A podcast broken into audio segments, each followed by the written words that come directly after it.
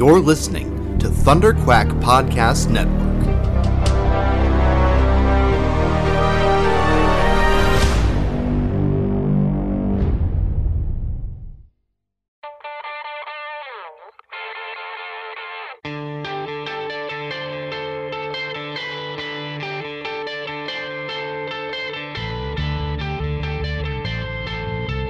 Hi, this is Roy Thomas, and you're listening to the Epic Marvel Podcast.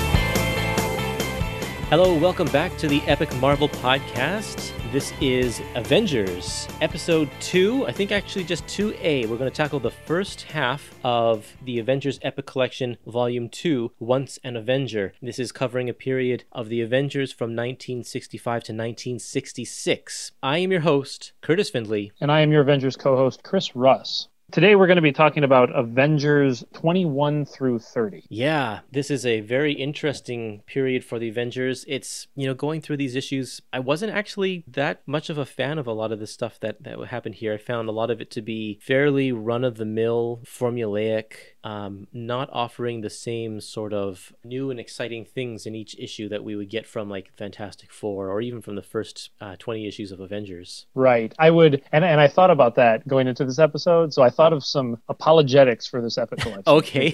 so, so reasons to pick up this epic collection because because you're right, and you know to be honest, this is not the greatest period in Avengers history, but this epic collection, not the issues we're talking about today, but the second part of this epic collection contains the start of Roy Thomas's run. So that is right up there with the Roger Stern runs and you know, the Kurt Busiek runs as being one of the most loved Avengers runs of all time. So if you want to get the start of that run, it's in this epic collection. Another thing is the the one part of this epic collection I really do love is the Kang story. It's a little cliche and formulaic, but it is fun and really cool. Um, and the the other real big highlight of this book for me is it really taught me the impact that an inker can have mm-hmm. on the Mhm. same penciler. The Right. whole book is penciled by Don Heck, every single issue, which is kind of rare for an epic collection to have that consistency. But there are inks by Wally Wood, by um, a beautiful issue by John Romita, um, some Dick Ayers stuff in there, um, some I think Heck- there's Heck a, uh inking Frank himself?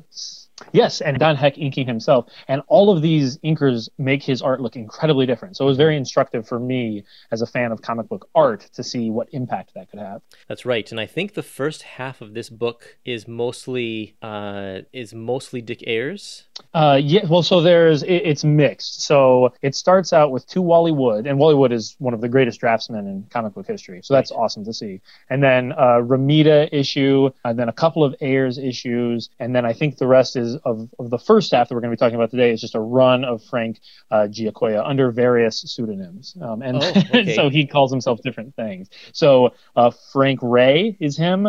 Frankie Ray is also Frank Giacoia. I don't know why he was using different names, like one issue after another. But and then obviously when he calls himself real name, that's Okay. Oh yeah, I wasn't. Uh, I didn't notice that it was that many different people, but yeah, you do notice the fluctuating styles. And one of the one of the the reasons is because I think, especially in the way that um, Scarlet Witch looks, is so different Yes. depending on how these different inkers draw, because they all draw great, beautiful women, but they all attack it in a Mhm. very different manner. very very different. And and then the final thing I think that is appealing about this book is that the start of Avengers is cool, but Stan Lee basically uses it as a connective tissue to all of his different books and ties in their storylines and villains.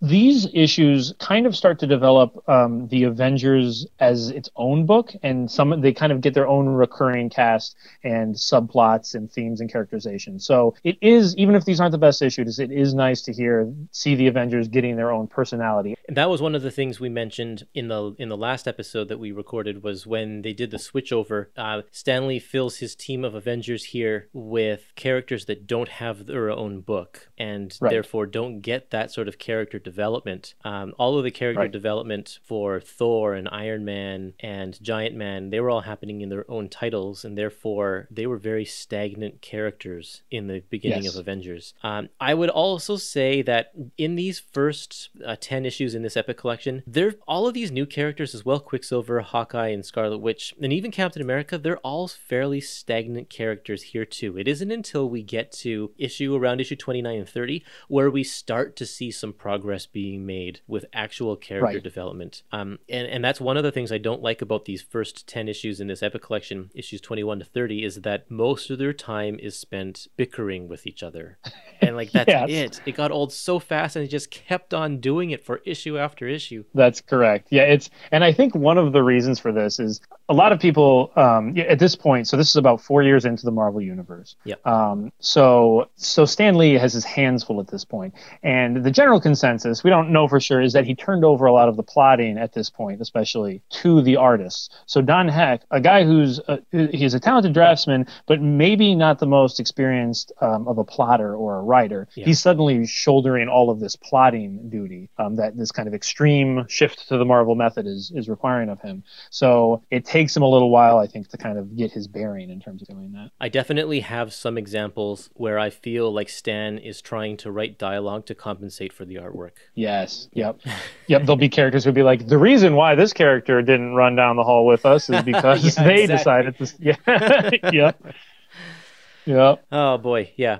Um, I think the only thing you really need to know going into this uh, epic collection is that the lineup of the Avengers has recently shifted away from the powerhouse characters Mhm. to the kooky quartet. So Captain America, Scarlet Witch, Quicksilver, and Hawkeye. Um, so it's kind of this uh, B-list sort of a lot of former villains on the team, with Captain America having fairly recently come back from being in suspended animation in the ice. So um, just that we it used to be a very powerhouse team with Thor and Iron Man, and is now shifted away to this uh, kind of strange, depowered version of. Hmm, yeah. Well, I have some Facebook comments that I want to bring up, uh, but but before we do that, I just want to say that this epic collection was published in uh, 2016, and it was done by uh, who's the printer on this? Uh, LSC Communications. It is done in the old style of Epic collections before they started changing the paper stock and changing the, the way that they, they printed these books. Reading this one after having read a couple of the more recent Epic collections that have been released, this one just feels like a good, solid book. Like the Yep. actual construction of the book feels so much nicer than the, the newer ones that they're putting out. And that is a combination of Yes. it being just a paper that has more bulk to it. So it, and and the cover stock is a lot more coarse, and I feel like there's just even um, a, a better better corners to the to the spine and, and that kind of thing. It just Yeah, I like- have young kids, and they've looked through this this my particular copy a lot, and and young kids are not necessarily always they're not concerned with mint condition No. at all. So, and my book is still in great shape, even after it's been kind of beaten up and dragged around the house a lot. So That's it's still holding together really well. yeah yeah i like it and i think the my only complaint is uh, unfortunately the the binding is really tight so we get some uh, it's not gutter loss because we don't really have uh, double page spreads in this collection or anything but um but the, the golden age or the the early silver age size of comics was wider and so Mhm. the when you when you ha- put those pages on uh, when you squeeze those pages into a standard a standard for today size of a comic collection um, you find that the panels are inching toward the gutter a lot more than than an epic collection that collects more modern work Right. It's a little tight. It's certainly not unreadable or anything. nope but not it is a little unreadable tight. but it is it is tight Mhm. and so you do have to i don't know open up a little wider I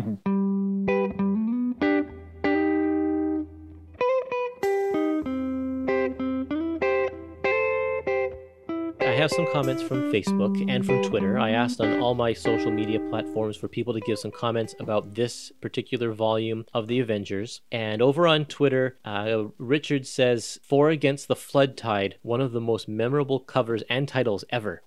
You like that one? Yes. Let's see here. Which that's one of the Attuma issues. Is that correct? Uh, yes, it is issue number uh, 27. Ah, yes. Yeah, I like that one. And, and a lot of these covers are drawn by Jack Kirby. I think this is one of those Kirby Kirby covers as well. Yeah. Oh, yeah. You can And you can see the look all the octopus looming in the background. and the- the Kirby crackle in the water to make the, the shadows of the water. yes. And yep. yeah, definitely exactly. those faces on Cap, and it's definitely a Kirby cover. It is a good one. Yep. Four Against the Flood Tide is great too. Just the alliteration in the title sounds good. Yeah, yeah. Sometimes, uh, sometimes uh, Stan Lee would hit it out of the park with those. I, I remember reading a lot when, especially when I was a little kid, and they all sounded like these faux Shakespearean, and they were references to things I didn't know about, and I was in awe of every single one of them. That's right. When I was a kid. Lo, there cometh the whatever. exactly. I was like, oh, this is sophisticated. That's right. Um, uh, someone by the handle Bronze Age Babies says it's an era of the team where characterization shines. We see growth in Hawkeye as well as Hank Pym. Captain America, has, as he has always been, is the glue that holds it all together. Uh, yeah, even he lets that slip a little bit in one of these issues. Doesn't quite hold it all together, but uh, but yeah, the characterization uh, you can see that, like I said, coming up toward the middle of this epic collection. Yep. Bronze Age, ba- Age Babies is a fantastic uh, like blog and Twitter Oh, yeah. account. I would recommend following them if anyone has not. They have some awesome stuff. Definitely. And let's see. Estadio Retro says the return of Giant Man, now Goliath, and the Wasp were awesome. Yeah, it was great to see these returning characters. Mhm. And we'll Yep. get into that And more. the tragic, tragic return of Goliath, Yeah. which we'll talk about. Yeah. very cool. Very cool stuff. Yep. Uh, let's see here. One more comment. Arcturus, the moo cow, says. Uh, Considering it started with Cap leading a group of young, if skillful Avengers, I would say it's awesome. The original founding Avengers were a tough act to follow, and they fought the toughest enemies and still won in the end. Yeah, yep, nice comment. yeah. Yeah. Uh, and then on Facebook, Lucas has a different opinion. He says flat out, "I think it's boring, and heck is a t- is terrible at action scenes. Lots of silhouettes with explosions off panel." Mm. I, yeah, so I, there's there's moments in these where Heck has a lot of like mid shots and things look a little flat, but he, there are parts where he really gets going, and we'll see some of those in this issue. So I think it's I think it's a mixed quality, but um, I didn't notice. we'll kinda get into those details. I didn't notice the silhouettes and explosions off panel. I um, I'll have to pay attention to that as we're flipping through here. But I didn't really uh, think that they were that terrible. I did think they were a little boring at times, though. that is true. Yeah. There was a lot of the weird Quicksilver silhouettes, the kind of shaky true. line, kind of. But that was for a purpose, a specific purpose. Yeah. right, right. Last right. comment here. Frank says, "I felt this volume took forever to really start. Uh, first, the short lineup is not is not so great, and then some of the plots are really passe and silly. Anything Cold War, for instance. Oh, and the stories are sometimes so verbose." Art wise, Don Heck is a hit and a miss depending on the inker. That's what you were saying. And Right. then when Buscema starts, and even with the early issues by Colletta, it's quite different. And the few issues where he did full pencils are stunning. The stories get better toward the end with the Masters of Evil and Ultron. That would be in the next volume, I think, right? Yeah, that's correct. Yep. Um, yeah. Yeah. All right. Well, Thank you, everyone, for the comments. Yeah, thank you for writing in, and uh, pay attention to our uh, Facebook page and and uh, Instagram account and stuff for more opportunities to leave some comments.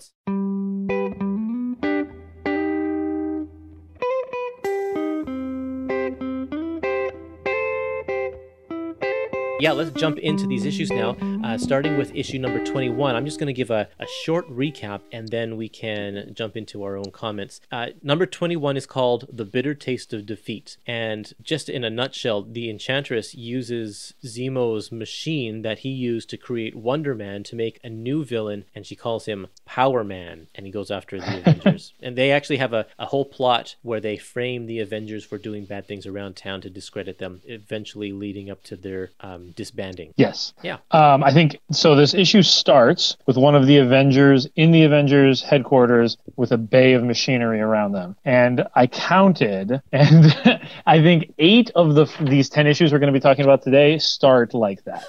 um, so it gets a little repetitive. Uh, it gets better as the book goes on. Only twelve of the twenty issues in this book start that way, but that's a lot That of, is- issue, of issues that start with an Avenger in front of a bay of Avengers machinery, just kind of talking um, uh, to themselves. I know you could at least maybe make him start uh, in training sessions or something, or Yeah, even just like watching danger TV. room type situation. Yeah, or yeah, just having a cup of coffee Yeah. or something. I mean, it's not like Hawkeye is doing anything in particular with this in the sheet right now. In fact, they make a big point with a huge arrow saying, "Leave it to us to begin our tale in the most unlikely way," with a prosaic shot of Hawkeye casually fixing a fuse. Like that's all he's doing. Yep. Yeah, yeah. he's like really into it. He's how about that one faulty fuse? He's Yeah. it's not the greatest start, and that's one thing Stan Lee does through this that really sets apart a lot of these Silver Age Marvel books from the DC ones. Is that he'll repeatedly um, kind of make fun of the comic. Um, like when there's a point in here where he has some kind of lousy dialogue. Um, like I think it's Attuma saying, "Oh, they escaped again" or something like that, and he's like, "Another great piece of dialogue from Stan Lee." and and even in this issue, the Enchantress names um, gives Power Man his name, and he says it's corny as all get out. Um, so it kind of lessens the blow a little bit, but you would never see that in a DC comic. That's right. right, now, yeah. Any of those Silver Age ones, and that I think that kind of winking uh, uh, language uh, was a big part of the Marvel appeal. So this guy that turns into Power Man, Erik Jost- Yes. Josten. Now he's got a long career in the Marvel universe. He goes through a few different name changes, and um, I think most prominently these days, actually I don't even know what he's known for these days, but prominently in the '90s he joined the the Thunderbolts. Right. Yep. Uh, he was uh, he was Atlas, I think, in that. Yeah. Um, and then he, I think he was called himself Goliath, um, and got big too at one point. He did, So he's had a few different uh, name changes. Um, and here he starts out as a former henchman of Baron Zemo, who's just been in the jungle for months looking for this machine that turned Wonder Man into Wonder Man. The one big plot hole is that Wonder Man died because he didn't have the antidote to stop. Because when he got his powers, you needed an antidote to keep the powers from killing you, and that's not even mentioned here. So a lot of these plots right. you don't think too hard about. Uh, maybe Enchantress like ca- cast some spell that prevented the same fate from befalling her, something like that. Well, my big question here was how come this guy, like the way that the dialogue is written and the way he talks, makes us think that we've seen this guy before. That he's like, he was Yeah. part of the big plot before, and like, but we've never seen before. I even had to go back to the old other issue just to make sure that I didn't see him. He wasn't there. No, no. Like, Yeah, he's just. first- I think he's just a random henchman of Yeah. Zemo, but it, it definitely makes it seem like he was a second in command or somebody who we would remember. far more. And, and. Enchantress, I guess, has just been waiting for him for some like to get Yeah. to the machinery because she says this is the chance I've been waiting for. So maybe she's all seen or something. I don't understand exact, but Yeah, I did like the shaky. plan that, that they came up with with uh, framing the Avengers for these different things. I thought they did that in a nice, clever way that actually made sense and uh, and was interesting. That was yeah, good. and I like that they use the the city council being kind of um, kind of buffoons, and you know, it was it kind of foreshadowed other uh, other kind of Civil War type of stories where the superheroes were shown to be too dangerous, which is you know actually kind of true. They did destroy property, um, and so and the city council said no more Avengers. At the end of this issue, they're disbanded because they're a little too reckless, which is not an unfair criticism. I mean, they did kind of destroy a lot of stuff in this issue Yeah, they did. uh, even if they were tricked into doing this.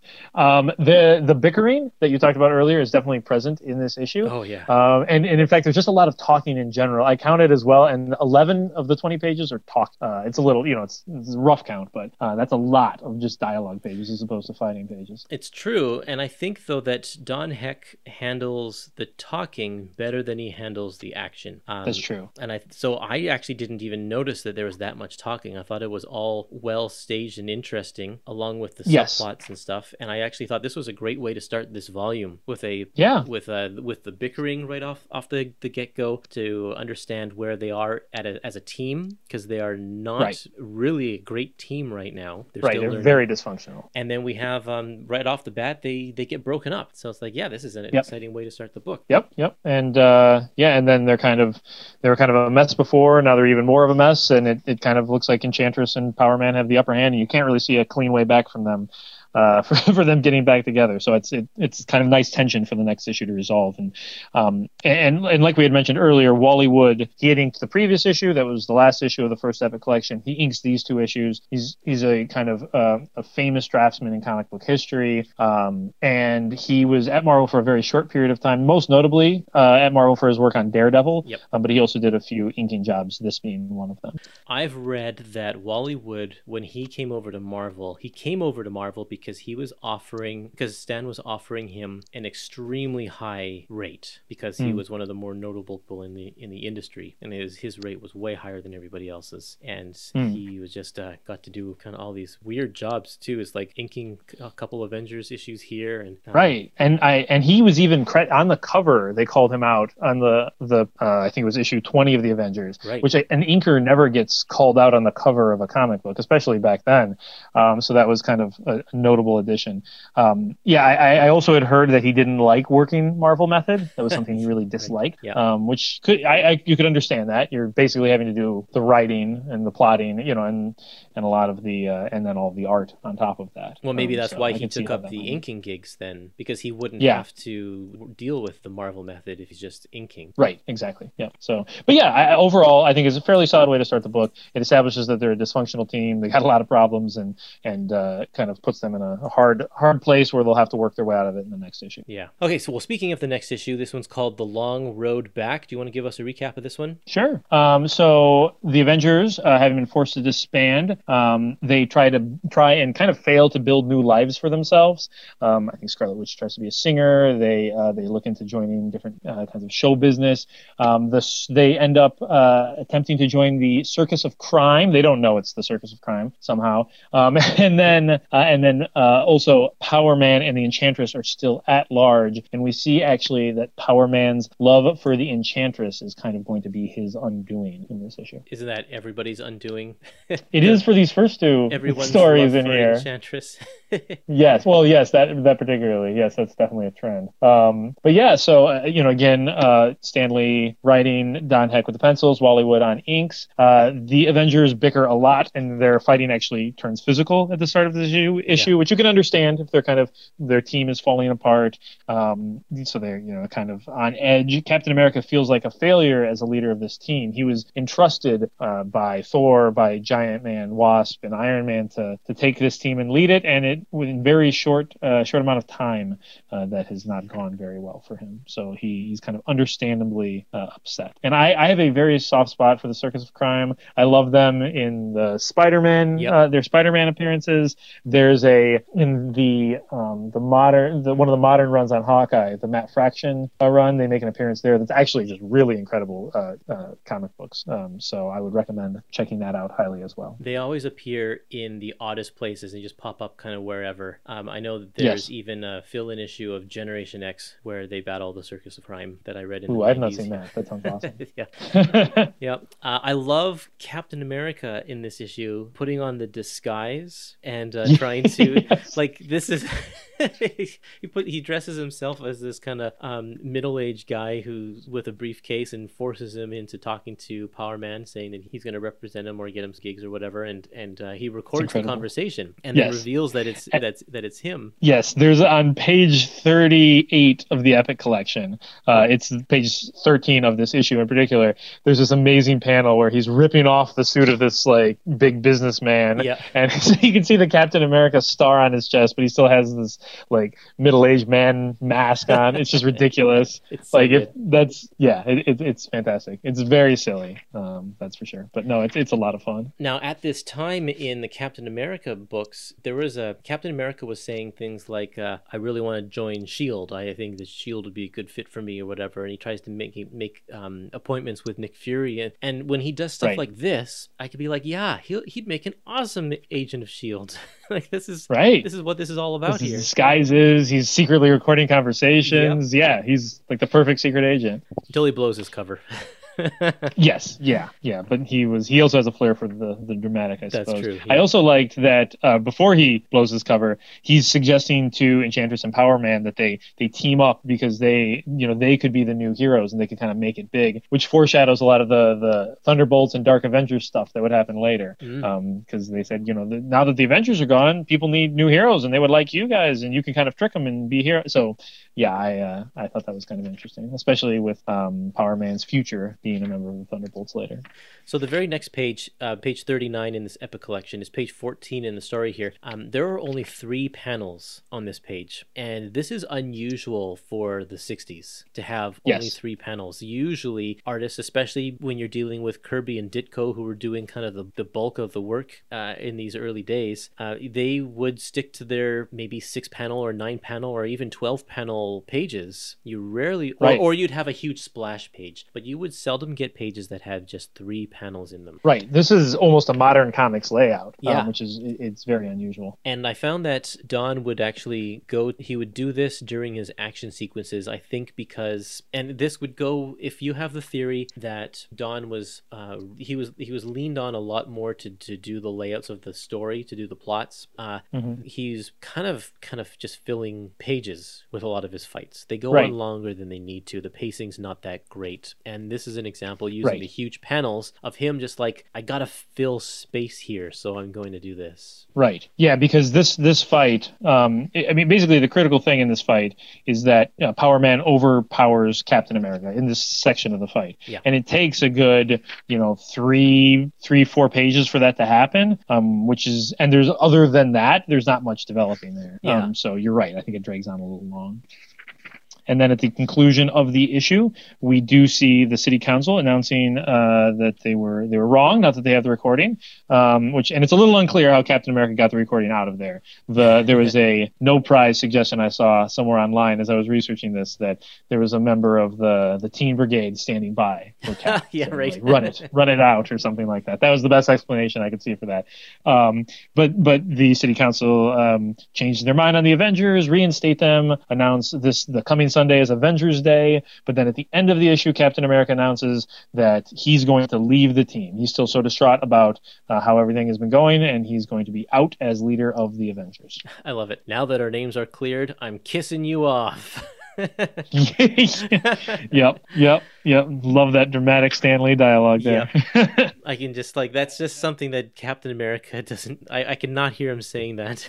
I'm kissing you off. No, no. I feel like I, I feel like Stan Lee didn't quite get the dialogue of Captain America. I see him as a little bit more stoic Yeah. and not really using too much slang. Um, so, uh, but but you know, it's it's of the time. You kind of just roll with everything back then, and and that does lead us into my I think favorite story of this epic collection. Uh, definitely of this the first half of the epic collection, which is a two part Kang story. Um, Yeah. So that's 23 and 24, and Kang is my favorite uh, supervillain, uh, least of the Avengers, but maybe uh, overall. So I'm Cool. very very excited about this one. Yeah, and this is the the issue number uh, 23. It's called Once an Avenger. Uh, this is the issue where John Romita is the inker, and you can Mhm. just see the difference, especially in this splash page. I Yep. think, uh, and Wally Wood's good, but there's something about Right. John Romita where he just has a really solid grounding uh, a nature to his artwork. Um, the the shadows that he uses, uh, just everything really puts it firmly into reality. I think right and and it's has really strong inclines. there's a ton of variation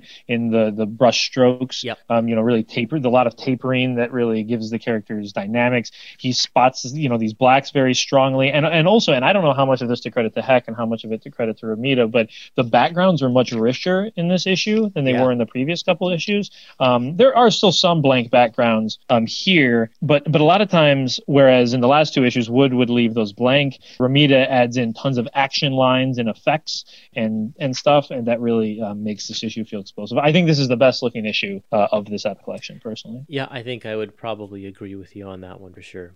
you can also see romita's experience as a romance comic artist on page 48 so the the second page of the issue that scarlet witch panel um, where she is the big the giant teardrop it, Yep. it's a very kind of Oh, pop looks art great. it looked like something Lichtenstein would have like lifted um, for a for a pop art painting or something. It's yeah, it's really great. Well, in this issue, this is the Kang story that we were talking about, the first part of the Kang story. He comes back Mhm. for revenge, and this doesn't really make sense to me because Kang says he's so angry about the last time they they uh, they met up. He's back for revenge on the Avengers, but this isn't the Avengers that he fought last time. Why would he Right. care to take a re- revenge on a team of people that's completely different than the last time? Yes, yes, I love it. So, so I do love Kang. Like I said, he's my favorite Avengers villain. But the main thing you have to do with Kang stories is you can't think too hard about anything. this is the critical. Yeah. And there are some Kang stories that hold up pretty well to examination. The the Roger Stern Kang story, I think it's like Once in Future. Uh, Once in Future Kang, yeah, that's called. right. Yeah, yeah. So that's in the uh, there's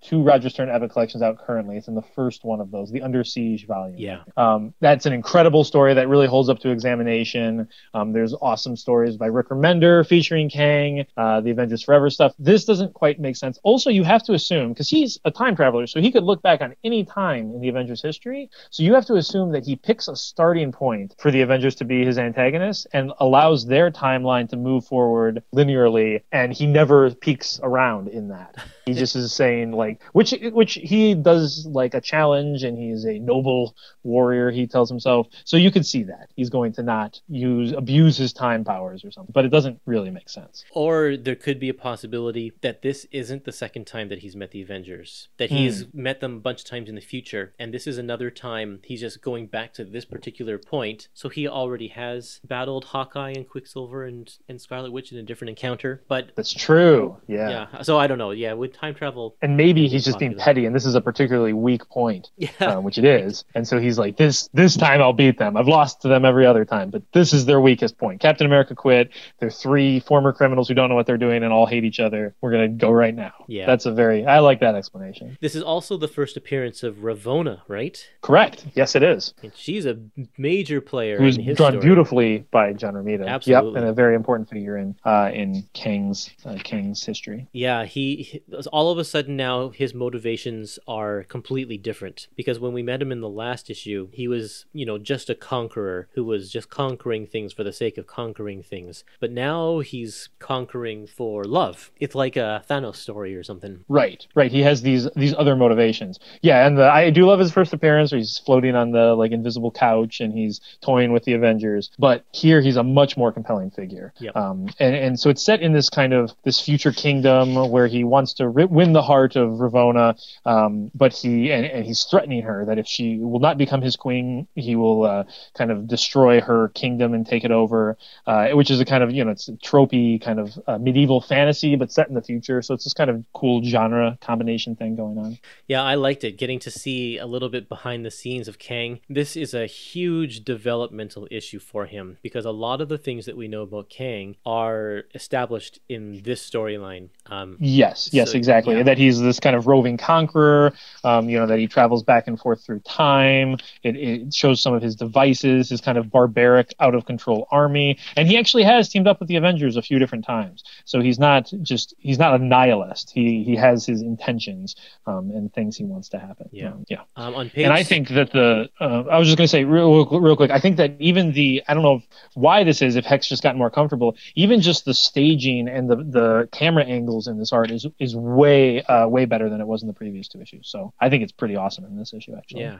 On page 63, there is a little editorial note with apologies to Omar Khayyam. And I didn't understand this quote. I mean, I know Omar Khayyam is a is a he's a Persian mathematician and a poet from like decades ago. Uh, not decades ago, centuries ago. He's centuries old. Yes. And uh, but I couldn't figure out what the reference was here. I'm assuming that whatever Kang says is probably a, um, a misrepresentation of one of Omar Khayyam's uh, poems or something. But I tried googling some some word combinations and stuff, and I couldn't figure it out. Yes, I um I don't know if you're familiar. I, I was trying to figure this out as well. I, I don't know if you're familiar with uh, the Super Mega Monkey blog that goes through a lot of different uh, Avengers comic history. Uh, usually they have answers if I can't find anywhere else. I don't think anyone really quite knew what the answer was to this. Really? Okay. So one theory I heard was that maybe there was Stan Lee had some very poorly translated copy of his work, um, and that was what he, happened here. But I don't think anyone quite knows for sure. Oh, okay, well that's good. I'm not He glad could I'm have written the wrong this. poet, even. Yeah.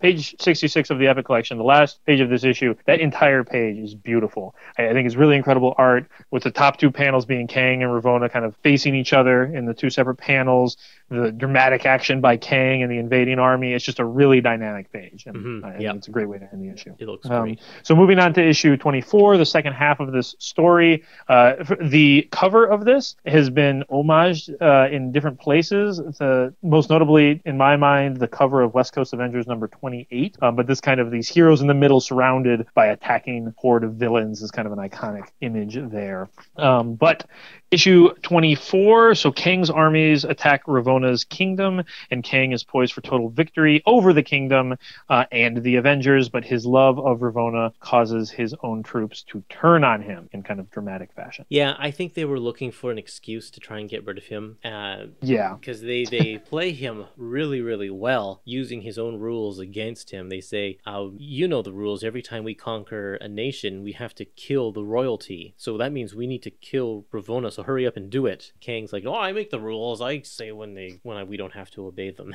And they're like and then they Yes. revolt so i, I thought that yes, was yes, and a- they had assassins like Yeah, ready to go. I totally. think he must be annoying to work for. He like rants all the times and talks about how much he hates these heroes from different centuries. He, I'm sure he's not the greatest boss in the world. Probably not. Now, I wonder if Kirby was eh, had a hand in some of this artwork because there are Hmm. some pages here that look so much like Jack Kirby's staging and stuff. And I so let's see if we go to page uh, page two or page sixty nine in the Epic Collection, that top panel where Hmm. they're all going to into charging into battle with the huge Yes. feet in the foreground and stuff like that looks so much like a Kirby um, just composition. Everything Yes, about it. It me. definitely does. And That, that especially that long horizontal kind of cinematic aspect of it. and then you go over to page Mm. uh, seven and 8 Mm-hmm. and you take a look at this battle here. In the first panel on on page seven, where the guy is being shot and the guys are falling over, like that is such a Kirby composition as well. And Yes, um, he has a lot of those where it looks like the Wilhelm scream, the Yeah, kind of like totally. movie, like I would be happening. That yeah, it looks exactly like that. Yep. and even if you go to the next page where um, um, where Scarlet Witch is using her hex powers to crumble the, the stuff that's going to topple over top of these guys, or the when Captain America's Mm-hmm. shield hits the guy over, like all of this stuff, I really feel like maybe Kirby had a hand in some of this. I think it's a great theory. I, and I, I mean, he was also doing a ton of layouts uh, for for a lot of comics. I mean, there would be, you know, I'm sure a lot of it was was uncredited or just fill in. Um, You know, he would do that. There was points where he would be doing, you know, for for ish, long issues, long time after he had left the title, he would still be doing some very loose layouts or plotting um, because I think Lee really trusted him to do that. I, I think, and I think also on page eight of this issue 75 of the Epic Collection, just the way Captain America's body is shaped as he's leaping into those two guys Right. like that it looks way more like a kirby uh kirby figure than a heck figure just Yeah. how bulky and bold uh captain america looks right there Exactly. Yeah, Don Heck definitely draws him more realistic, I guess, whereas Kirby's so much more stylized in that. And then you're right that, and just the sideways action as well is more of a Right. Kirby dynamic pose than something that Heck would do. yes yep definitely um i liked in this issue um the insults of the 20th century they called it the age of unreason and people kept referring to them as barbarians from being Yeah. from the 20th century um so that was that was kind of funny uh this is this somebody one of the commenters said that there was a lot of this is a little verbose if you go to page 71 of the epic collection that top panel has so many words on it Oh man, Um, yeah. I, yeah. So uh, Art Simek who had to do a lot of work in this issue, and you can really, yeah, see it in that panel. Um, but but overall, I still think this is a fun issue. I really like the kind of the tragic ending is fantastic as well. Um, with the Avengers as they're being ripped back through time, seeing Ravonna finally realizing that she loves Kang after he's switched and has fought with the Avengers, and then she leaps in front of him. To, I mean, it's a little contrived that she would switch to loving him that quickly, but still, the fact that her fate is unknown to the Avengers um, as they drift away through time, it was it was a cool cool conclusion. Yeah, they. It's also interesting to me that they made Kang and the Avengers team up uh, on, on Yes. basically his second appearance. This, Yeah. it really kind of ruins the the the gravity of his villain personality. Like he's he's no longer that. Like he's reasonable, you know. Yes, I guess. yes, he is. yeah, I, I think that I think that to me one of the appeals of Kang is that he's it's almost like a game to him, and Yeah. he's ruthless and he'll conquer worlds, and you'll see that in, in future issues. He'll talk about all of his conquests, but then he, he just he can't beat the Avengers. Um, Yeah. But but he's he won't do it to the point of personal destruction. He's he's he is fairly reasonable. Um, I I also really like speaking of teaming up, uh, Captain America um, it basically is Kang's wingman in this issue. I think it's on page 82 of the Epic Collection. Yeah. Ravonna's like, "What is up with you?" he said, I, "She said I've never heard in this tone in your voice before." Um, and then he said, "Neither did I until minutes ago." And Captain America, you speak for Kang? I do not understand. Um, yeah, it's it's great. Yeah, he's, it is. Uh, he's he's backing him up. And yeah, now our team is back together again after uh, breaking yep, up and, and, bickering and uh, stuff. Exactly, and then the the next this issue concludes with yet another supervillain who's tracking the Avengers. I wonder how many supervillains are simultaneously just keeping their eye on the team. It seems like this is a definitely a way that a lot of Avengers issues start. It's just some supervillain is viewing them on some sort of camera or, Or from the shadows, yeah. Exactly. Yep. Uh, we did get a, a reference in this issue to Doctor Doom and his relationship with Kang, Mm. and then that Yes, that us. was abandoned. Yeah, it sure was.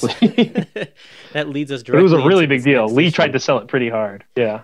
well, and they, they do. They spend a whole page in this next issue here. Uh, what, what issue is this? Issue 25. They spend a whole page talking about how Doom is possibly related to Kang through various different things.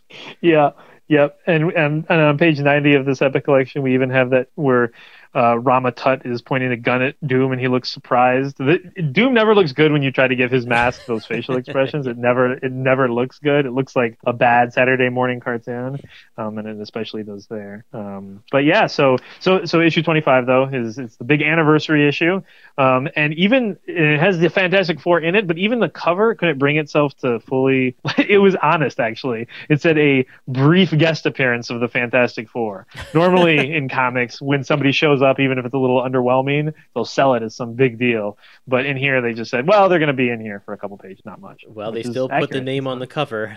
They did, yes. Yep. Probably still get some kids to buy it. So Yeah, so in this issue, Doctor Doom is a kind of a funny thing here. So he he thinks to himself, "I bet I could really freak out the Avengers if I take down. If uh, sorry, I think that I could really freak out the Fantastic Four if I take down the Avengers. When they see how easy it is for me to do that, they're gonna run scared. I'm like that's okay, sure, Doctor Doom, if you think so. Right, and then somewhere through the issue, his plan morphs into being: if I capture the Avengers, then the Fantastic Four will come rescue them. Yeah, yeah, and I- it's not a very clean transition No, between those two. And that's one of those times when it's like, ah, really? Are the uh, is is Stan Lee's writing? I can just see Stan Lee. He's getting the pages probably one at a time as Don Heck is finishing Mhm. them, and he's writing out the stuff here, and he comes up with this idea here. Then he gets the pages where it's like, oh, oh, the the Fantastic Four are in this issue. Oh, now I got to think of Yep. a way to like tie them into the story a little bit.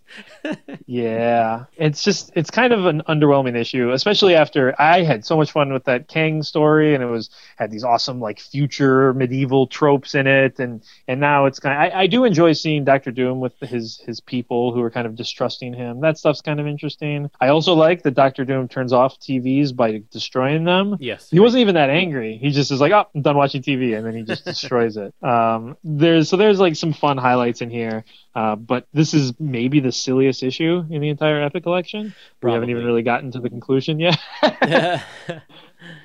this is the first time that we see Hawkeye's uh, secret identity. Like he's unmasked Hmm. in in the train scene when they're rolling into Latveria. He's not wearing his costume. We have never true. seen Hawkeye out of costume before. He's always been in costume, and they never have called him Clint yet. He, in fact, throughout this entire epic collection, I don't know when the first time they actually call him Clint or we find out that that's his name, but they don't talk about it at all here because the Avengers still have secret identities. One of their things at this time is that they're they, they have the right to keep their personalized person personal.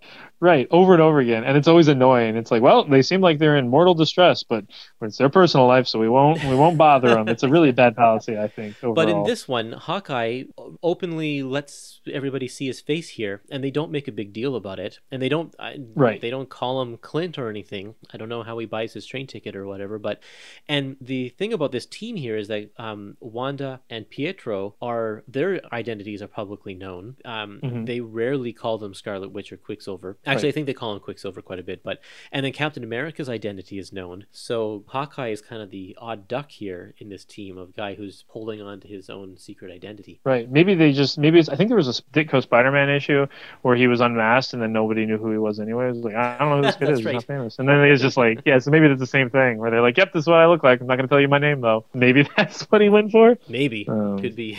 I don't yeah. know. We also see in this issue uh, Doctor Doom with the like Simpsons style giant clear dome over the city Right. that he can activate by just pulling one lever, which is pretty incredible mechanics. I think And if he has this is- dome, why doesn't he use it more often? Like, there's so many times that know. Is attacked and they, and uh, he doesn't pull out the dome. maybe he just built it and like that was what he had been working on um, but yeah it's very strange um, and we also we also have this issue i mean there's just other very silly things in this issue where like quicksilver is trying to tangle up dr doom with his cape and then he says no matter how hard you wind my cloak i can unwind it with far more force this whole like half page I was cloak say that too. related action dialogue That one line I was going to point out specifically as well. I can unwind Yeah. it with far more force. Yep. And yeah, it, yeah, it's great. Um, one thing, and we haven't really talked about this too much. Scarlet Witch's uh, powers don't make any kind of coherent sense from issue to issue. No. Um, there's one point in the story she actually like says a rhyming spell. Other at another point, her eyes are covered, so she said, "Well, if my eyes are covered, my spells don't work." That's Like, There's no rules. It's just chaos. It doesn't make any sense from issue to issue. Uh, and then at some point, her powers just kind of weaken and disappear. And that's Right. oh, that's coming up in a few issues here. Yep. Um, but this issue in particular is concluded in uh, a kind of anticlimactic way for one of the greatest villains in um, all of Marvel Comics.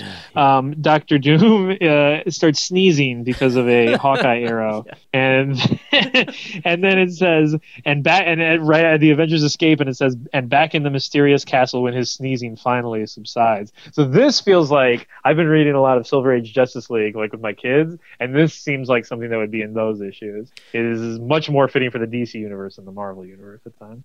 And I just wonder if like if Stan got this page and he's like, oh, what the heck is happening here? I have no idea, Don. Yeah, yeah. It's. I mean, it could have just been some kind of. He could have said it's some kind of nerve gas, or he could have said it's some kind of like I don't know. or it's just like a smoke fumes. screen or something, and they ran Right. away during the smoke screen or something. I don't know. Yeah. Don't, yeah. It's so strange. It's very.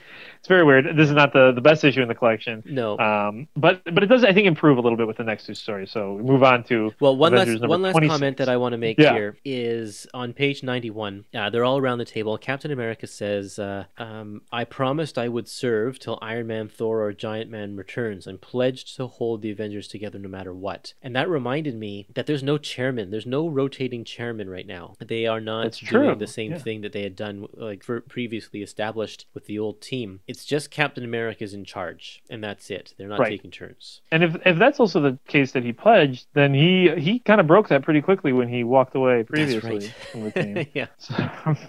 um, but yeah, that is I do like that about the Avengers when they have the rotating chairman aspect. I think that's kind of cool. Um, but that uh, I mean I- I, suppose it's a good idea at this point in time. Uh, the rest of the Avengers are not maybe the most equipped for leading the team. Uh, Scarlet Witch is fairly rational, um, but Quicksilver and Hawkeye seem um, a little little on edge. Uh, Well, and especially Hawkeye is I would not want actively plotting in his dialogue. He's actively plotting to take away power from Captain America, and is like, "Oh man, I shouldn't have said that because now Wanda won't side with me when I try to get power f- fro- away from Captain America or whatever." You know, it's like it's Right, and there, I think I think it's a, a future issue, not this one. But he's like, well, when I'll take over when Captain America retires. They keep talking about Captain America like he's seventy years old, That's right. which he's he's been frozen in time. But even if he wasn't frozen in time, he's only like twenty years older than them. It's not been that long. no. So yeah. if he's gonna, yeah, I don't know why he thinks Captain America's on the verge He's of retirement. calling him It's a little weird. Yeah, over and over again. You know. Oh boy. Okay. Yep. Next issue, number twenty-six.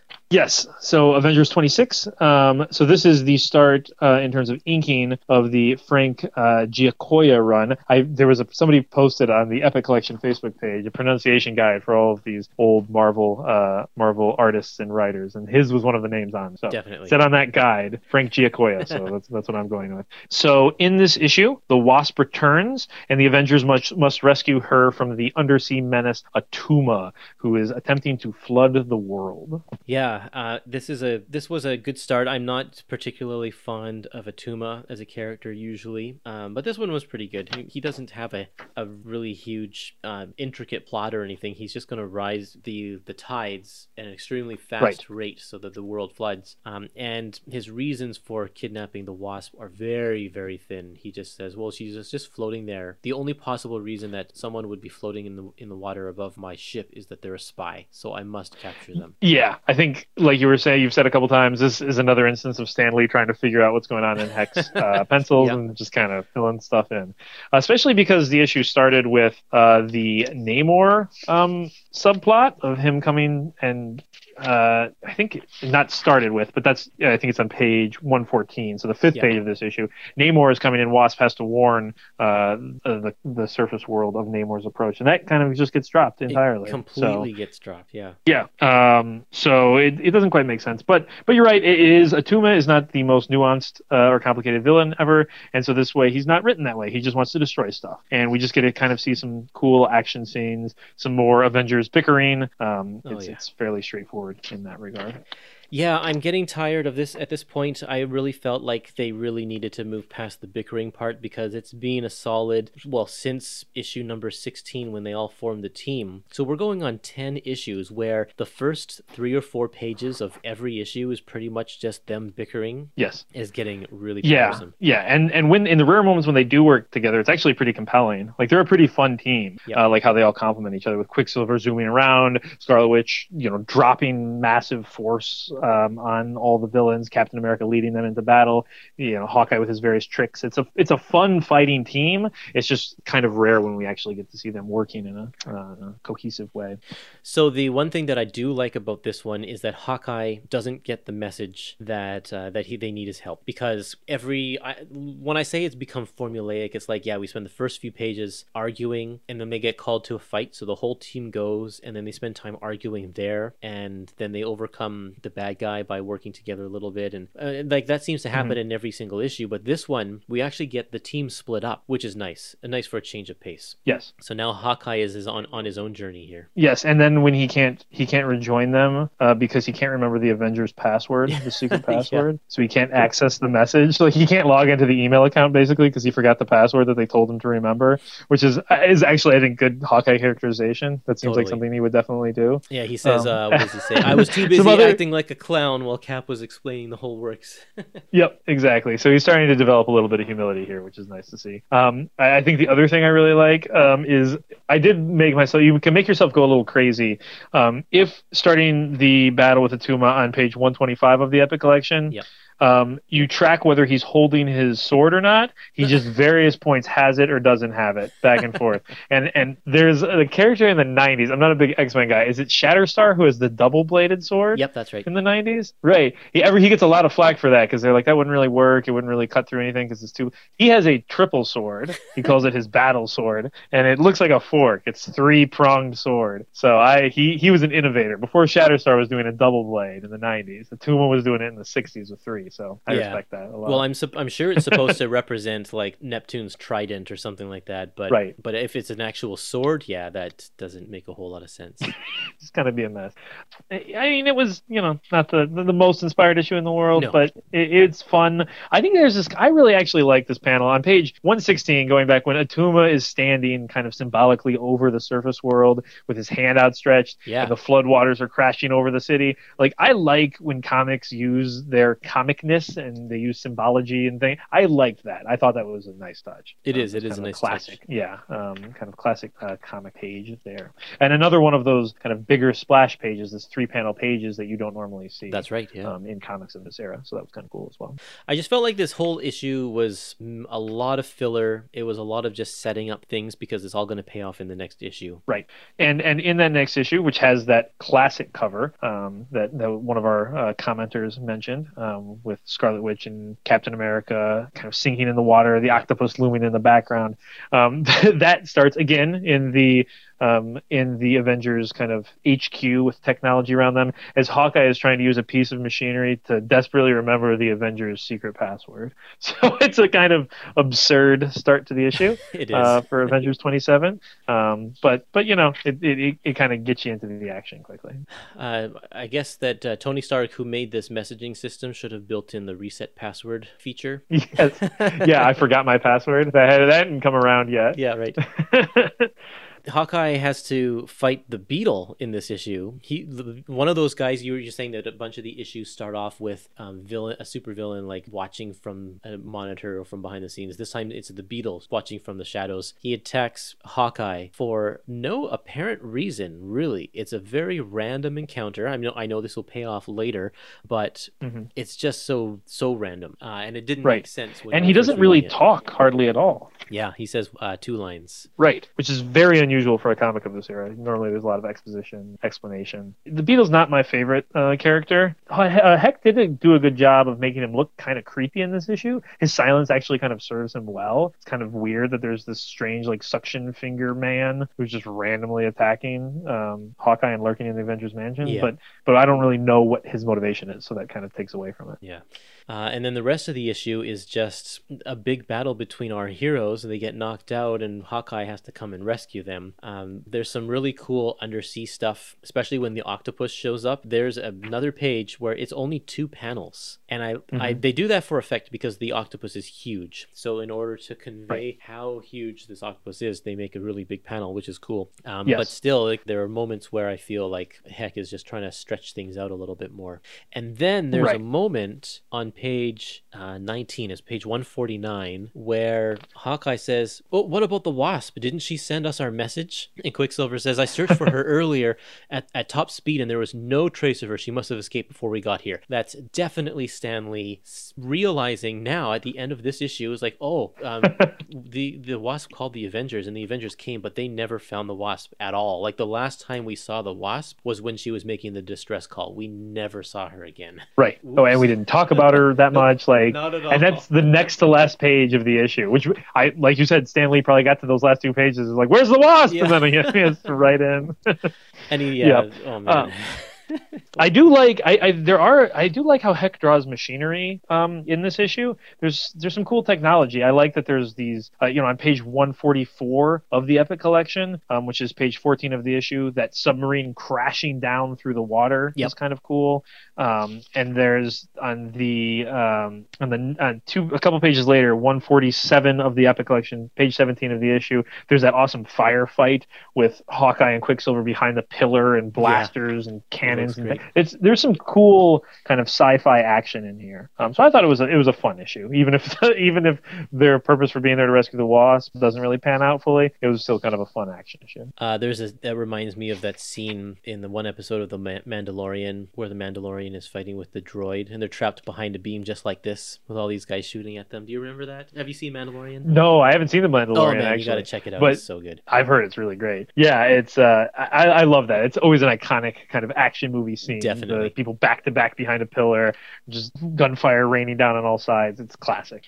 Uh, Captain America works um, works uh, works Attuma really really well here. He he bluffs him by saying that Attuma is bluffing. Is on page uh, 143 on page 13 of this issue, and he says, you know, I don't think he's actually got the machinery here. And I like this is just another one of those tactics that would make him a great Shield agent. Yep, yep. And, and I do like how Captain America is, is actually developing into a good leader, Yeah. um, which he was a little shaky early on, um, and now he's kind of he's kind of starting to bring the team together. The team's been through some adversity, and they're starting to work together a lot better. You have Hawkeye rescuing Quicksilver in this issue. It's they're they're starting to gel a little bit more as a as a cohesive unit. Yeah. And then one more moment right at the very end here. They get back to Avengers HQ and there is uh, an alarm going off and there's just some Stan Lee dialogue to to say, "I thought you left someone new some new attacker tied up here, Hawkeye." Whoops, Don Yep. uh, Don Heck forgot to draw the beetle in here. Uh, that was probably not the best strategy. I mean, I guess he didn't have much choice. He had to kind of get running, but leaving a supervillain kind of tied up loosely in your, uh, especially a super strong one in your headquarters I'm surprised he didn't just destroy everything. But yeah, or like steal Yeah. their secrets or something. I don't know. yeah, Set maybe he couldn't hack the password either. He didn't know how the machine worked that reminded him of the password. So Yeah. password protection worked. Okay, so the next issue is called Among Us Walks a Goliath. Giant Man rejoins the Avengers right now when he finds out that the Wasp has been kidnapped by the Collector. And so this is a. I, I don't know if Stan Lee was like, okay, we have to address the Wasp thing now since she, she wasn't there. We have to come up with a way that she. Uh, a reason why she's missing. So here's the issue. And he invents Right. this character called the Collector who will go on to play a major role in in the Marvel universe and especially the Marvel cinema well not a major role in the Marvel cinematic universe but a role nonetheless. Yeah, uh, yeah, fairly, yeah, fairly prominent one. It's amazing to think that this guy will go from being, um, basically, I, I mean, and I was, I was wondering, like, how much of this is Stan Lee like making fun of comic book collectors or hobbyists or something like that? Yeah, right. There's a point in here where he says, "I must have everyone. I must have the complete set," um, and he's and he's kind of ridiculous. All of his powers just come from the artifacts that he's developed over time. Like he has a piece of a flying carpet that he uses as a cape that lets him like fly in a Doctor Strange kind of way. He, Yep. you know, he he's not a cosmic figure here. The character Yeah. design is very strange, um, but he's certainly not an me. elder of the universe. It surprised me that there was no hints of any sort of outer space or otherworldly abilities. All of the stuff, all of his artifacts are Earth artifacts. Mhm. He is very much tied to this planet. Uh, it's not till later that they um, make him into a, an alien. So that's kind of cool. Right, right. Yeah, it was it was interesting. It was a strange first appearance for him, especially having seen the movies and having read a lot of other comics where he has a much more cosmic role. Yeah, this this issue again inked by Frank Giacoia. I, I like the art on this issue. I think it I think it uh, steps up, especially from the last couple of issues here. hmm Um, the, the the blacks are a lot more pronounced. The characters will have a lot more definition to them. Um, but I uh, I really like uh, the other thing we get in this this issue is the a new costume uh, and a new name for Giant Man. That's right. Old High Pockets. He is he is now Goliath. Um, so even though they were trying to rush off to save the Wasp, Scarlet Witch said, "No, we have to stop. We I showed you a costume, even though I don't know you, in case you ever come back to become an Avenger."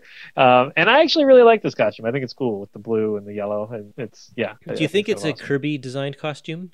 I don't know. It's so Heck's costume designs are sometimes a little strange. Like the collector to me looks like a Heck costume design. Like that looks more typical. Power Man looks like a kind of more typical Heck design. A Living Lightning that we'll see later in this um, in this epic collection looks heckish, but um, Giant Man does look Kirby-esque, and and Jack Kirby did do the cover for this issue. Um, and there's a very good chance that that came first. The reason why I think this looks like a Kirby drawing is because of the glasses and the way he Mm. draws the the the highlights, I guess, of the Yes. of the glasses. Like that's such a Kirby way of doing that, uh, and that's Right. what I think Wonder Man even had that look in his costume. I, I can't remember for sure. I have to go. back yeah, I'm trying to remember, but uh, but yeah, and then and then just the general symmetry of the costume, it looks very. Uh, I, I would agree with you. I don't know that for sure. I, didn't, I haven't heard anything on that, but yeah, I don't know. uh, I would certainly not be surprised if this was a Kirby design. So at this point, I really feel ti uh, kind of tired of the the way that Stan Lee is writing his villains. They all have the same like bravado uh, in their in their voice, in the way that they talk. It's like they're all like, uh, what are some of the lines here?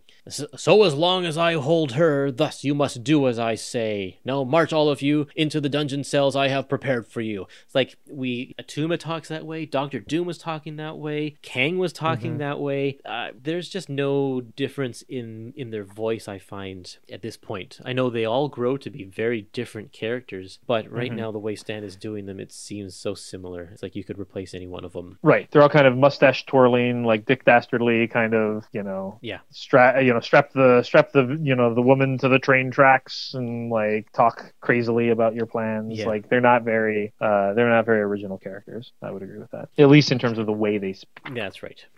Um, I yeah, I, I do like in this issue that Hawkeye has desires to become a leader at some point, um, because that will get kind of expanded on. It's really fascinating when you read these old comics, how people will take little bits of them, like uh, Giant Man's sadness here, or, or excuse me, Goliath's sadness here, or Hawkeye's longing to be a leader and a legitimate um, kind of superhero, and expand that into something really great later. So West Coast Avengers, you know, decades later, you'll see Hawkeye finally get to be a leader of the Avengers. Mhm. Um, you know, you'll see Hank Pym's continued mental deterioration and sadness later, but that's it's just little slivers that you get in these '60s comics. Did you notice that the last two issues had Scarlet Witch in a purple outfit, and now she's back to pink in this one?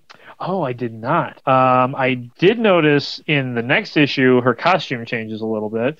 Um, Just in one panel, but though. right, yeah, very strangely, Yeah, uh, or two, I think. Um, but it's not on consistent. page. No, it's oh yeah, not. that is two. Uh, two. I see that. but the yeah the coloring yeah I, I don't I don't know if that's that's just a coloring inconsistency. There's also I think Black Widow has a green costume at one point in this epic collection. Like I think just on a cover, um, Right. her mask is green or something like that. There's there's little, little spots like that. Uh, it, it's also interesting. So do you know what the philosophy generally is on coloring? Do they leave color errors in, um, or what's the approach on that? For the Epic collections, they have left color errors in. Uh, I Okay. know when the Masterworks originally started in the 80s and they were recoloring things, they would correct a lot of that stuff. But for Hmm. the Epic collections, they're trying to keep it as close to the original coloring as possible. So they do leave those mistakes or differences in.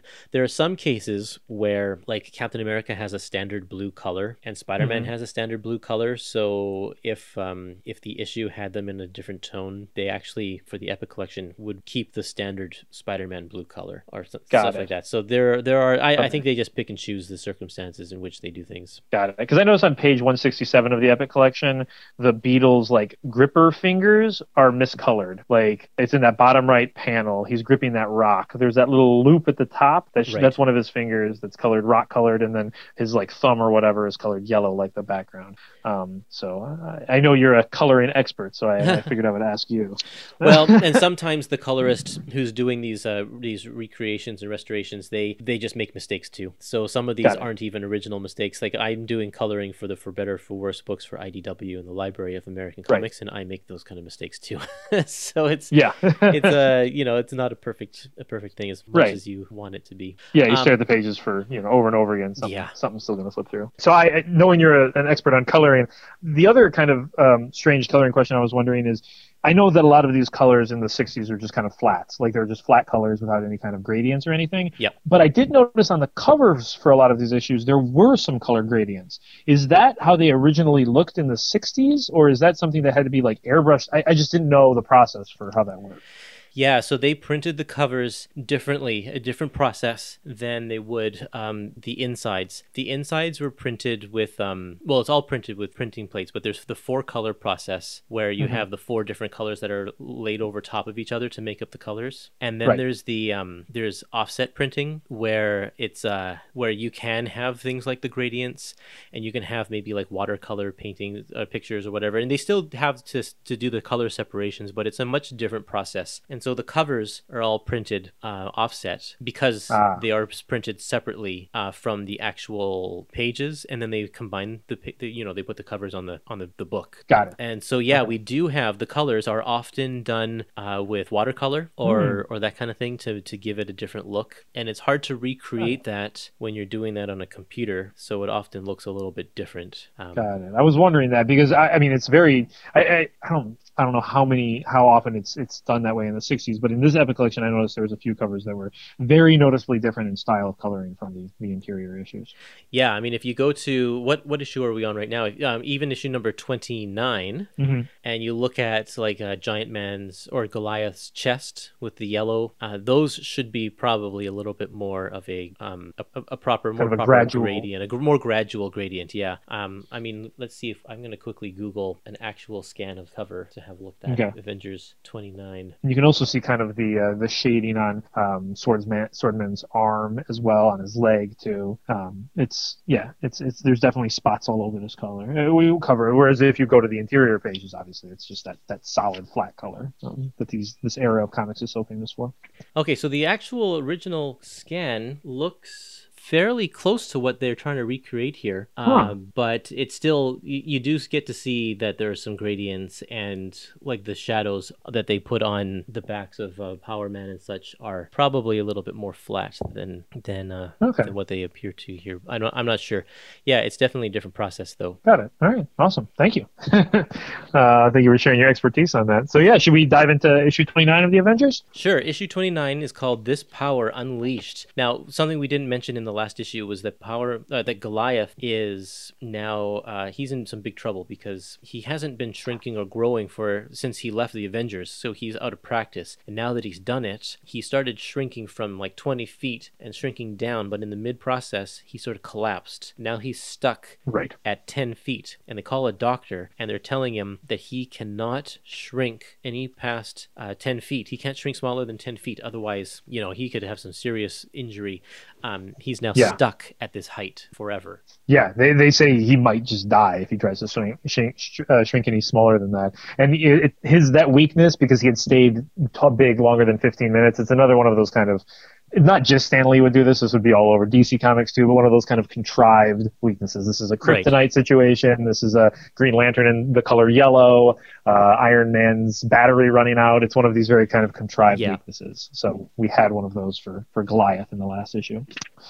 Yep. In this issue, um, we um, yep. So so the Avengers learn the tragic fate of Goliath, um, but and then also you have uh, the Black Widow assembling a team of supervillains to destroy the Avengers because she's been brainwashed by the communists. yeah now this is funny because i've been reading the, the tales to astonish issues that have black widow in them as well. And black widow and hawkeye go way back. They they are both villains from iron man the iron man stories. And the, the last that we've seen of her she was actually kind of turning into a, a good person and helping and then she's just disappeared. So i think stan lee has to brainwash her in order to keep her a villain because otherwise it Right. doesn't make sense her, her story doesn't make sense and she seems to be in the employ of uh, chinese communists now instead of russian Mm-hmm. communists Yeah, and I, there was not really a clear explanation for that. no I don't think not at all because she Um, was I guess we. She was clearly dealing with uh, Russian communists before, and her whole backstory is is uh, Russian. But now, just out of nowhere, she's been brainwashed by uh, what, do they call him? Hu Chen, I think, is this bald guy Yeah. with the cigarette. The important thing to Stan Lee is that they were communists. I think that was the gist of it. And Right. As long as Yeah. that was the case, then then he didn't care much. Uh, uh, speaking again of Stan Lee having to make changes to a comic after it has been complete, um, and I, I mean I don't know who shoulders the blame for this. There, I read a theory online that this doctor that the Avengers called in is was supposed to be Don Blake, but they had to change it because it wouldn't have made sense with his story. And you can see at different points where that might be the case. So, like on page 174 of the Epic Collection, second page of this issue, he has a pipe in his mouth, but it, it, it's not drawn in a way that like makes sense. Like for him, it, it looks like it was drawn after the care figure was already drawn. And in oh. fact, if you just look at the panels, the they call Don Blake um, and you see his like apartment complex, and then a couple panels later, this doctor shows up. The the dialogue, there's a caption that says, you know, the dialogue says his answering service says he's out of town. They don't know when he'll be back, and then there's this big caption on the page that said that's putting it mildly. He's on his way from uh from Earth and Asgard, or he yeah he's on the way from Earth and Asgard at this very moment in his other identity of God of Thunder, and it plugs Thor's book. So there was a there was a theory because especially because this doctor I, I don't think ever shows up again, um, and it seems like he's more of a significant character that this was initially intended to be Don Blake. Right, and then they just added glasses and a mustache to the yeah, exactly. later to make him look different or something. Yeah, I could see that. Yeah. Yep, for sure. Yeah. So I don't know if that's true, but it's an interesting theory. Very Um, interesting. makes sense. On the Yep. first page, uh, when they're checking out uh, this big splash page, they're checking out Goliath. Um, at the bottom, it says, "No, this is not the start of a new Ben Casey medical story." And I wanted to just point this out because Ben Casey was an old newspaper comic strip about a doctor that Oh. was uh, quite popular. It was made into a TV show as well. And Ben Casey, one of the most notable artists on that comic strip, was Neal Adams. It's where he got his start in the comic industry. And he was doing the comic strip at this time when they made that comment. In fact, it was actually this comic strip was canceled, I think, a month after this comic was published. Oh, So, and then from there, uh, he would step into comics and eventually would become, you know, like a uh, the X Men artist for a little while and move on to great things. But that's where Got Neal it. Adams got his start. So kind of like a Frank Robbins type of path, where he was a famous kind of strip artist before Yep. he moved over to the Totally. comic field. Okay, awesome. Yeah. Thank you. I had no idea who that was. I assumed it was like a radio drama or a sitcom or something. So now I do. Yeah. Um, I I like on uh, the the second page where Quicksilver like there's a man who's like dying and somebody calls it Captain America calls him Giant Man and Quicksilver steps in to say he's Giant Man no longer. Cappy changed his name to Goliath. Remember? Me, yeah. like not the time, Quicksilver. It doesn't matter. Like Well, and I understand why Captain America says it because everyone knows Giant Man, but no one would know because he just changed his name like yesterday. No one would know Right. him if he called him Goliath. right, he didn't want to have to go through that exposition to Yeah. the to the doctor who doesn't know who the Avengers are. Yeah. now the, one uh, the uh, the other thing in terms of character development I thought was a little odd, and this does fit I guess in with his character development that we know from later. Hawkeye was just like an issue or two ago, like hoping that he could like date Scarlet Witch because he was like maybe if I'm the leader then she'll respect me and like me and then want to go out with me. And then now he's like Black Widow is the love of my life. Again, going to the Matt Fraction Hawkeye, he is kind of a cad and he has like multiple women that he's involved with at, at one time, and it's you know, not in a very you know he's, he's not portrayed as a very faithful man. So I guess that's in line, line but it's uh, it's a little jarring here. But at the same time, especially, and it, it makes sense to me having read just recently those Iron Man issues because he was so obsessed with Black Widow, so obsessed, and he thought that she was dead or not dead, Hmm. Oh, um, but yeah. just but just gone. He was she, Yeah. she he was she was completely out of his life, so he's moving on. But then she comes Okay, yeah. back, and he's like, "The love of my life is returned. I'm all about her again." Ah, that makes more sense. Because to me, I had I haven't read those issues, um, and so it just looks like he was like last you know last issue was like I love Scarlet Witch, and then oh Black Widow's here, I love her too. But Yeah. that makes more sense having No, that he's, context. he's head over heels for uh, Black Widow for sure, and there's no contest. Anybody else, uh, he doesn't even see anybody else now that she's back. Okay. Uh, on page um, 185, it's page 13 in this story. In the last panel, Wasp goes into the Avengers HQ and, he, and she says, There's no one here, but there must always be an Avenger on duty as our cardinal rule. It's like, that's not actually a cardinal rule because every issue that we see here, all of the Avengers go on every mission. So there's often times that there's nobody on in the Avengers HQ. Right, and that would be a really bad idea if you only have four members of your team. if Right. you take away a quarter of your fighting power at any given time. Yeah, maybe that worked earlier, but not now. But I liked the character moment for Hawkeye at the end of this issue here because I really feel like this is where his story starts to change uh, because he Mhm. he uh, he he feels bad that he messed up with Black Widow and Captain America says there's nothing to say fella we're all Avengers and yes uh, we're all Avengers yes but we're also human beings with feelings and emotion. And, and and Hawkeye says to himself that's the guy that I've been riding for months. I wish the ground could Yep. swallow me up right now. And this is a, a good turning point for this character. Yep, and it also further establishes Captain America as a good leader. yes um, which he's been kind of building towards, and it, it furthers Hawkeye's develop like self awareness because previously when he messed, he forgot the password because he wasn't paying attention. He kind of had a self realization that he messed up there. So he's he's kind of this he repeatedly making mistakes, but kind of acknowledging the fact that he's not perfect. that's right Yep. And then the issue also concludes with um, with Giant Man, or excuse me, Goliath, Yep. um, being very sad because he's stuck at ten feet tall. Which, granted, that would be a very difficult way to go through life. But in the world of superhero comics, where everything is hyperbolic, and the other tragic figures we have are the Hulk, who you know flips into a violent rage and turns into a monster, or the Thing, who's this grotesque, rocky abomination being just stuck being tall, it doesn't. Stan Lee writes it with the same level of like pathos, but it doesn't quite resonate as well. I, I, uh, it didn't. I, I can't say it, it convinced me of his uh, sadness. Um, I wouldn't want to be stuck at ten feet tall. I don't blame him, but Well, I think part of the reason here is that that's the reason why he retired. He retired so that this wouldn't happen. Mm. And he was forced to get back into this situation kind of against his will because Jan was in trouble. And That's right. and now he's paying the price for it. That's right. And the Avengers made him do that to prove he was really That's uh, right, yeah. Giant Man. They said, no, you have to use your growing powers. All right, yeah. Yeah, yeah. So so there's some he, he might resent the Avengers for making him do that. Um, and I think even in his um, the not the the team up issues with just him and the Wasp and Tales to Astonish. I think there was a few moments where he was kind of just like, I just want to be a scientist, and she was like, No, adventure is fun. Yeah. So right. I, this is kind of an ongoing thing. And and when we get to the West Coast Avengers later, there's at one point he's a member and he's not even like a superhero. He's That's just like a scientist. yeah, yeah. um, so it kind of goes along with his character. Yep. Okay, last issue. What we're of what we're going to talk about today, issue number thirty. Yes. Um, this is called the Frenzy in a Far Off Land. You can take this one. All right. So, Frenzy in a far off land. So, in this issue, Scarlet Witch uh, and Quicksilver go to Europe. Goliath flies south. Hawkeye goes on a solo adventure, um, and Black Widow's team of villains is still at large. So, there's a lot of different plot points going on simultaneously in this issue. Yeah. Yeah, I found it interesting that they would all go in different directions.